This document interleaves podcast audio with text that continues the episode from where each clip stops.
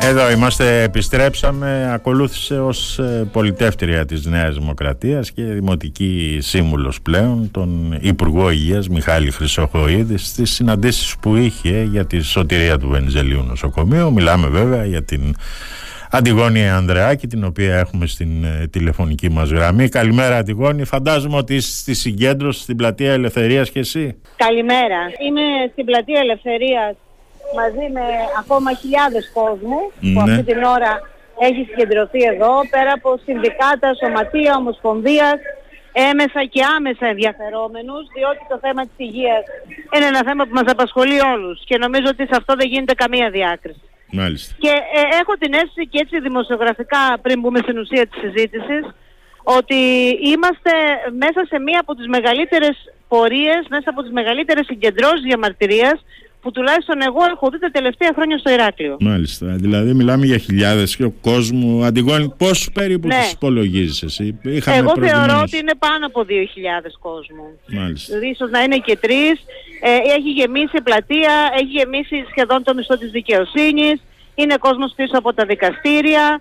Ε, είναι αυτό που είπε λίγο πριν ο, ο Πατριανάκος ο Αλέξανδρος, ο πρόεδρος του Ιατρικού Συλλόγου, Ναι, ότι είναι από τις πρώτες φορές, μιλώντας προς τον κόσμο, απευθύνοντας χαιρετισμό, ναι, ναι. που βλέπει αυτή την πάνδημη συμμετοχή. Πρώτη φορά οι γιατροί βλέπουν και τους ασθενείς τους στο δρόμο Μάλιστα. για να διαμαρτύρονται. Και νομίζω ότι αυτό είναι και η ουσία. Αυτό είναι η υγεία. Η υγεία δεν ανήκει σε κανέναν, δεν είναι τσιφλίκι κανενός, δεν είναι υπόθεση κομματική κανενός.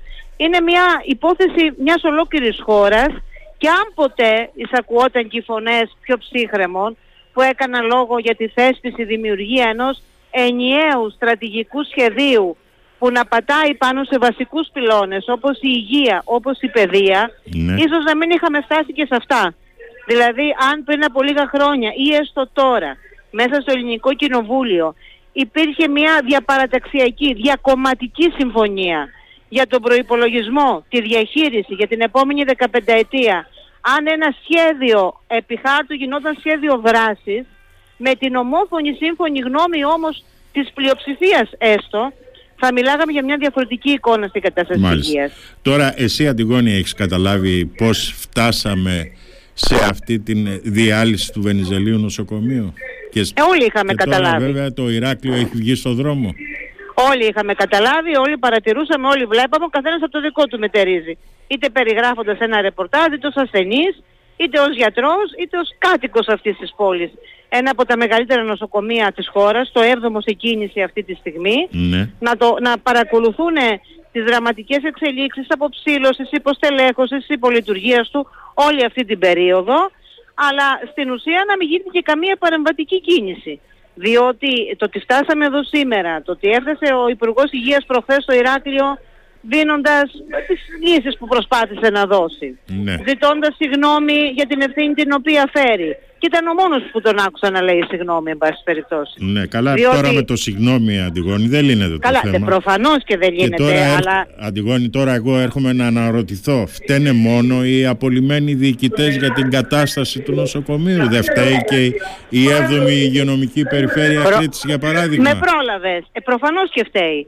Αν μιλάμε για ευθύνες θα πρέπει να τις επερίψουμε στο σύνολό τους. Ναι. Δεν φταίει ένα διοικητικό συμβούλιο ενός συμβουλίου το οποίο υπάγεται στη διοίκηση μιας υγειονομικής περιφέρειας και αν ας πούμε ε, δεν ευδοκίμησε να βρει εύστοχες λύσεις σε ένα συμβούλιο δεν είχε την ευθύνη να βρει η υγειονομική περιφέρεια. Ναι. Δεν αναρωτήθηκε τι συμβαίνει. Δεν μπορούσε να παρέμβει. Προφανώς και μπορούσε.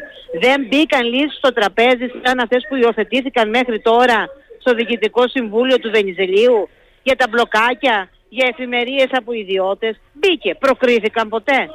Έφτασαν ποτέ μέχρι την υλοποίησή τους. Ποτέ. Συγγνώμη, Υπήρχε μια είχε- ατολμία. Ε, Αντιγόνη, για να τα βάζουμε Ναι. σιγά σιγά τα πράγματα σε μια σειρά. Είχε προταθεί το μπλοκάκι στους αναισθησιολόγους πριν να τις ανακοινώσει αυτές τις προσλήψεις ο κύριος Χρυσοχοίδης. Κατά τις μαρτυρίες των συμμετεχόντων στο Διοικητικό Συμβούλιο του Βενιζελίου, Ναι. Και όχι μόνο μία φορά. Όπως και άλλου τύπου προτάσεις. Του να ενσωματωθούν, να ενισχυθούν μέσα στη δυσκολία και την κρίση αναισθησιολόγοι από το Πανεπιστημιακό που ερχόταν Ναι. από τη μονάδα για παράδειγμα. Του να αλλάξουν βάδιες που είχαν υιοθετηθεί για μία περίοδο από το Βενιζέλιο Ναι. με δύο νεσιολόγους το πρωί και δύο να πιάνουν δουλειά στις δύο το μεσημέρι Ναι. που ήταν μια απλή απόφαση και να ενσωματωθούν στην πρωινή βάδια. Ναι. Με το να πατηθεί το κουμπί και να πάρθει μια πολιτική απόφαση που ήρθε από τα χρόνια της πανδημίας του κορονοϊού Ναι. για μια ίστατη προσπάθεια διάσωσης είχαν τη δυνατότητα οι υγειονομικές περιφέρειες να το κάνουν. Το έκανε η πέμπτη υγειονομική περιφέρεια στην κεντρική Ελλάδα Ναι. μέχρι να εξομαλυνθεί το ζήτημα της μεγάλης καθυστέρησης και της τεράστιας της αναμονής για τα χειρουργικά τραπέζια στους ασθενείς να μπορούν χωρίς κανένα κόστος, καμία επιβάρηση στους ασθενείς οι ασθενείς αυτοί να κάνουν την απαραίτητη ιατρική τους επέμβαση σε ένα ιδιωτικό κέντρο στην Κρήτη. Ποτέ δεν υιοθετήθηκε αυτή η πράξη. Ενώ ο νόμος έδινε τη δυνατότητα. Και όταν αυτό πήγε στο τραπέζι της συζήτησης, κάποιοι είπαν πού να τρέχουμε τώρα και γιατί να παίρνουμε αυτές τις αποφάσεις. Δεν πείραζε δηλαδή που δεκάδες εκατοντάδες άνθρωποι περίμεναν να δούνε τι θα γίνει με το θηροειδή τους μέχρι να καρκινοποιηθεί με τις κίσες, τις κύλες, τα κατάγματα, τα σοβαρά προβλήματα υγείας. Μπορούσαν αυτοί οι άνθρωποι να περιμένουν 7, 8, 10 μήνες αντί να γίνει μια απλή ενεργοποίηση μιας συνθήκης που είχε θεσπιστεί μέσα στην πανδημία.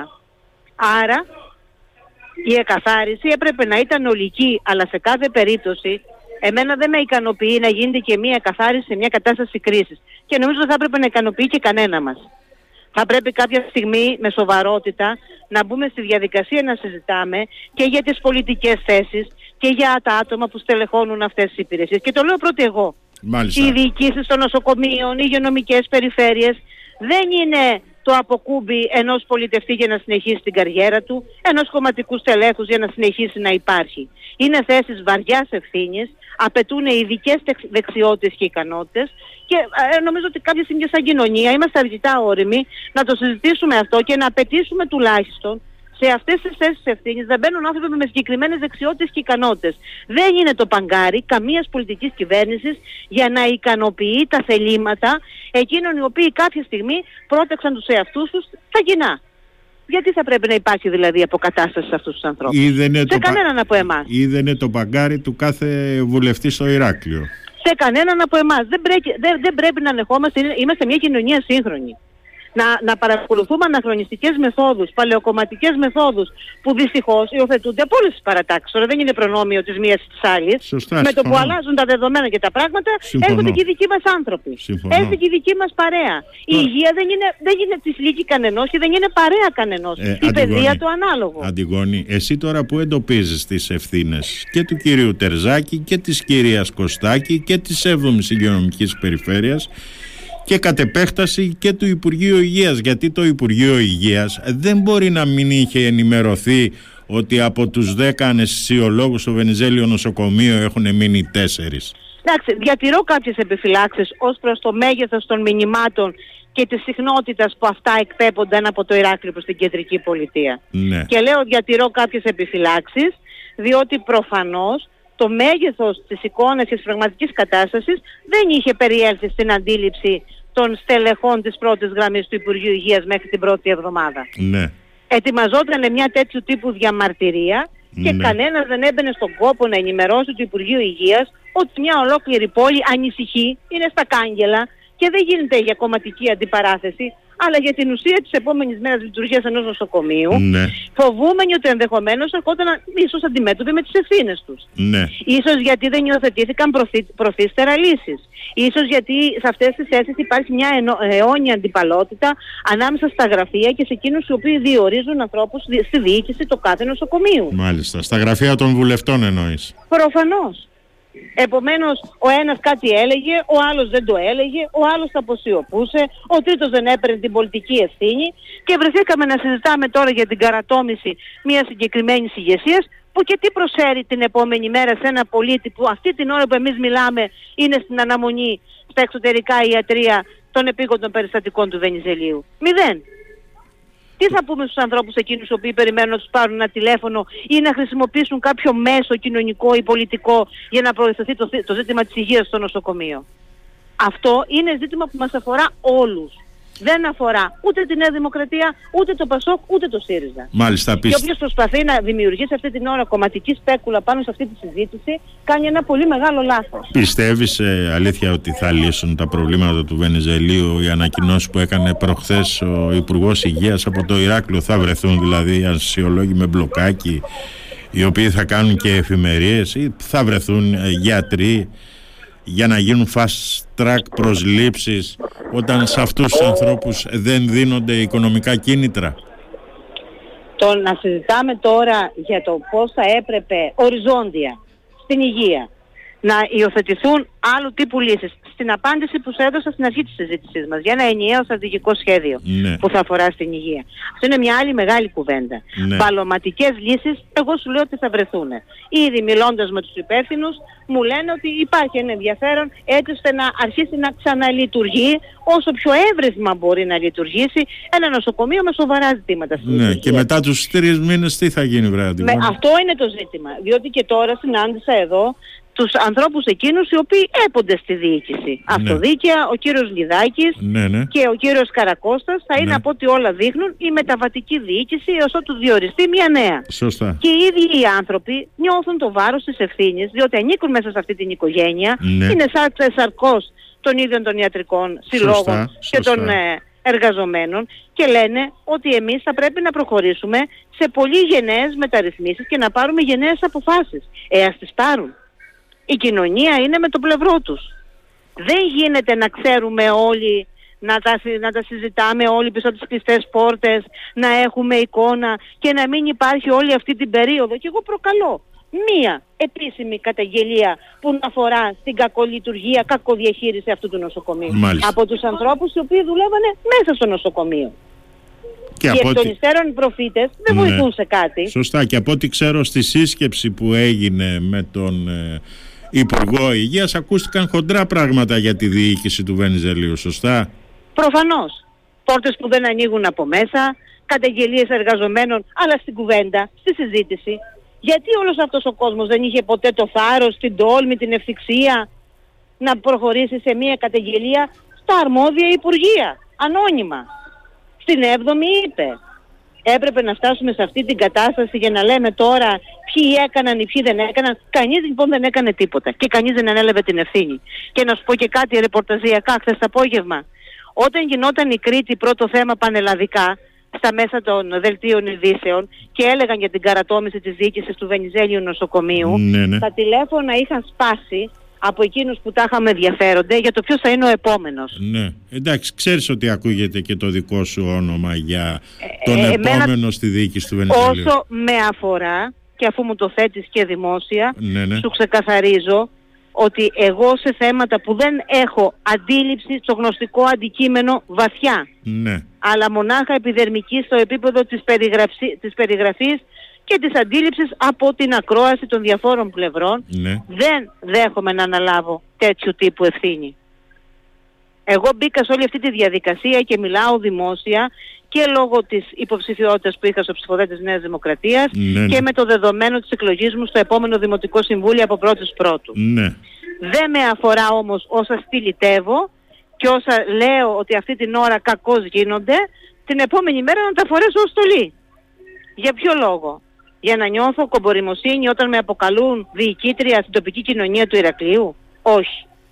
Να προαχθούν άνθρωποι που γνωρίζουν τα προβλήματα, που μπορούν να τα λύσουν και που μπορούν να σηκώσουν τα μανίκια και να λάβουν και την ευθύνη μιας κατάστασης που φαίνεται να έχει φτάσει στο προχώρητο. Τώρα βέβαια με βάση αυτά που μου λες αναρωτιέμαι τι σχέση είχε η κυρία Κωστάκη με το νοσοκομείο έτσι και την γενικά ίδια με το χώρο σχέση της που υγείας. έχουν και άλλοι διοικητές σε Ναι. πάρα πολλά νοσοκομεία σε ολόκληρη την Ελλάδα. Την ίδια σχέση που έχουν στελέχη διαχρονικά που Ναι. μπαίνουν σε θέσεις ευθύνης. Αυτό στην δεν πρέπει να... εκπαίδευση, στην Εσύ, πολιτική Αντιγόνη, προστασία. Αυτό δεν πρέπει να τελειώσει κάποτε. Αυτό δεν είπα και εγώ λίγο πριν. Ναι, δηλαδή- Ότι ας έχουμε τη γενναιότητα και την παλικαριά να βγούμε μπροστά και να πούμε ότι δεν είναι αποκατάσταση η, η, η ανάληψη μιας ευθύνης που να αφορά στο δημόσιο καλό. Δεν θα έπρεπε αυτό να σταματήσει κάποια στιγμή και να τον μπλοκάρουμε. Και είναι πεδίο δόξου λαμπρό για το Υπουργείο Υγείας, Ναι. για τη συγκεκριμένη κυβέρνηση. Να πει ήθελες να προσφέρεις τις δυνάμεις σου στον τόπο θέτοντας υποψηφιότητα κάπου, ωραία. Τα κατάφερες, εργάσου. Δεν τα κατάφερες; Πίσω στην εργασία σου και βρες ένα άλλο δρόμο να είσαι χρήσιμος σε τον τόπο σου. Μα αυτό δεν λέμε ότι είναι. Σωστά. Το λέμε μόνο προεκλογικά για να καλύψουμε τηλεοπτικό ή ραδιοφωνικό χρόνο. Σωστά, να, το, συμφωνώ. να το αποδείξουμε λοιπόν και στην πράξη. Το πρόβλημα βέβαια ξέρεις ότι θα το συναντήσουμε σε λίγους μήνες και στο Πανεπιστημιακό Νοσοκομείο καθώς έρχονται συνταξιοδοτήσεις αναισθησιολόγων.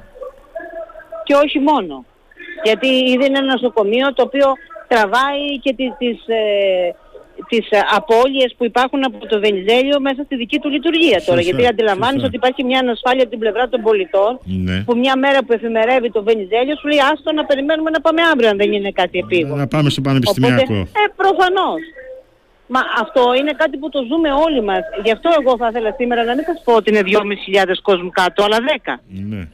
Γιατί το, το, το πότε θα περάσει την πόρτα ενός νοσοκομείου και για ποιο λόγο δεν το ξέρεις ποτέ. Σωστά, σωστά. Άρα ε, ε, θέλεις, εάν μη τι άλλο, τα δημόσια σου νοσοκομεία να λειτουργούν τόσο εύρυθμα ώστε να μπορούν να σε κρατούν υγιή και ασφαλή. Εδώ τίθονται ζητήματα που αφορούν στην ασφάλεια των πολιτών, στην υγεία των πολιτών. Ναι, ναι, και να ξέρεις ότι όταν ε, αρρωστήσεις θα βρεις ένα νοσοκομείο να πας να εξυπηρετηθείς. Αυτό είναι το βασικό. Ακριβώς. τώρα. Ακριβώς. Δεν θα χρειάζεται να σηκώσει κανένα τηλέφωνο για να ζητήσεις χάρη από κανέναν για οτιδήποτε. Ή για να- Βέβαια όλα αυτά που λέμε είναι πολύ ουτοπικά και δεν τα έχουμε δει ποτέ Ναι. να γίνονται στην ουσία πραγματικότητα στην, στην Ελλάδα. Δεν ξέρω αν σου έχει τύχει εσένα. Ε, εμένα, Αλλά ε, ξέρεις πολύ καλά ότι μου έχει τύχει και εμένα, αλλά το θέμα δεν είναι εκεί, Αντιγόνη. Το θέμα είναι να μην χρειάζεται να, να βάλεις μέσον για να βρεθείς σε ένα χειρουργικό τραπέζι, δηλαδή έλεος πια. Να μην χρειάζεται να κρατάς το στόμα σου κλειστό όταν βλέπεις περιπτώσεις κακοδιαχείρισης και εναργησίας. Ναι. Να αναλαμβάνεις τις ευθύνες σου στις θέσεις ευθύνες που σου αναλογούν. Ναι. Να είσαι τολμηρός για αυτά που δεν ξέρεις να ζητάς τη βοήθεια από τους ανώτερους. Αν οι ανώτεροι δεν τα καταφέρνουν να φτάνεις μέχρι την τελική σου πηγή. Και αν αποδεικνύεται ότι από παντού υπάρχει τείχος, να Ναι. έχεις την ευθυξία να πεις «Συγγνώμη, αλλά αυτή η καρέγκλα δεν μου ανήκει, παρετούμε από αυτή τη δράση». Σωστά. Σωστά. Και να μην περιμένεις ποτέ κανένα να έρθει να σου πει ότι δεν έκανες καλά τη δουλειά σου και να σε ψηλώνει. Στον οποιοδήποτε τομέα, στον οποιοδήποτε, σε οποιοδήποτε πεδίο ευθύνης. Ή να μην χρειάζεται να πληρώνεις και φακελάκια για να χειρουργηθείς. Α, καλά, εντάξει. Πολλά γίνονται μέσα στα νοσοκομεία και Ναι, ναι. νομίζουμε ότι το φακελάκι είναι ένα από τα φλέγοντα ζητήματα. Θα πρέπει να αναρωτηθούμε πώς ακόμα άλλα συμβαίνουν Ναι. μέσα σε ένα σύστημα Ναι. το οποίο πολλές φορές καλύπτεται και μέσα από την αγωνία και τον ίδιο των ασθενών.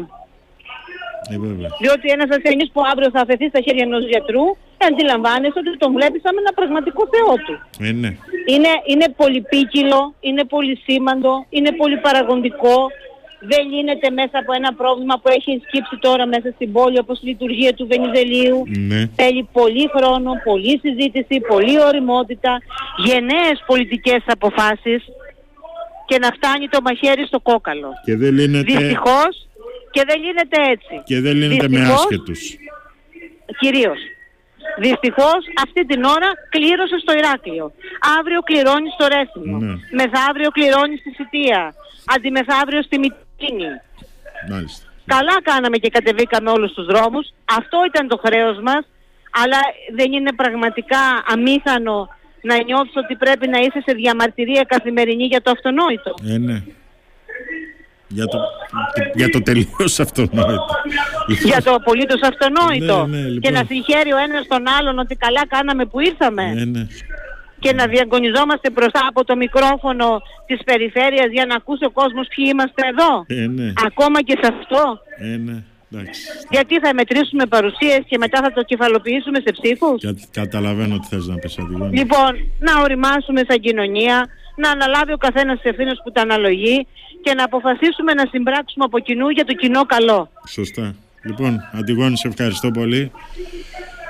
Τι να πω, καλή υπομονή.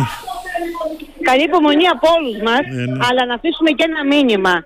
Η Κρήτη έχει πολλές φορές αδικηθεί και ταλαιπωρηθεί σε πολλά επίπεδα. Στους δρόμους, στην υγεία, στην παιδεία, στην ανάπτυξη, τη δημόσια ανάπτυξη, όχι την ιδιωτική.